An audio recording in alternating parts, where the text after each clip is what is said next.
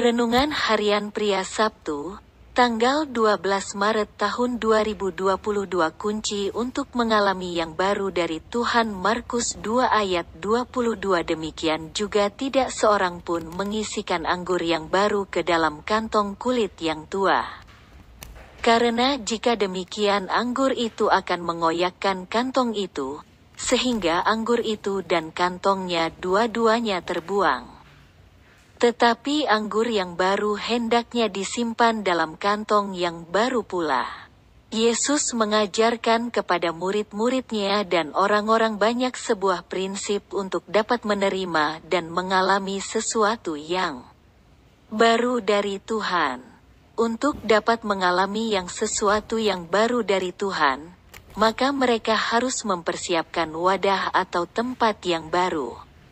Yesus memberikan dua bentuk perumpamaan dalam hal ini, yaitu tentang kain yang baru dan anggur yang baru.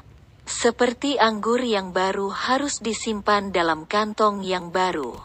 Jika tidak, maka kantong yang lama itu akan pecah dan anggur baru itu akan tumpah dan terbuang dengan percuma.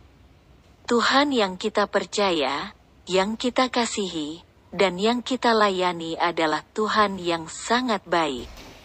Ia sangat rindu untuk menyatakan sesuatu yang baru dari wujud kasih dan kuasanya kepada kita anak-anaknya.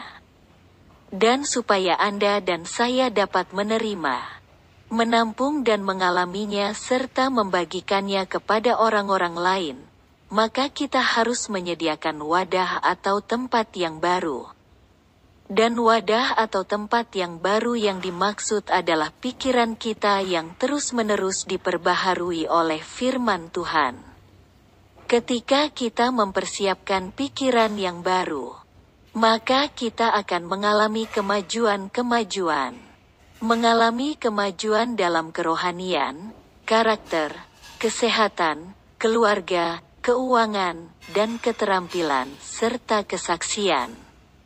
Marilah kita siapkan wadah atau tempat yang baru. Refleksi diri, apa yang firman Tuhan katakan kepada Anda?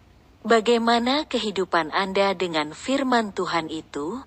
Catat komitmen Anda terhadap firman Tuhan itu. Doakan komitmen Anda itu, pengakuan iman, saya mengalami kemajuan dalam kerohanian, karakter, kesehatan, keluarga, keuangan, keterampilan, dan kesaksian.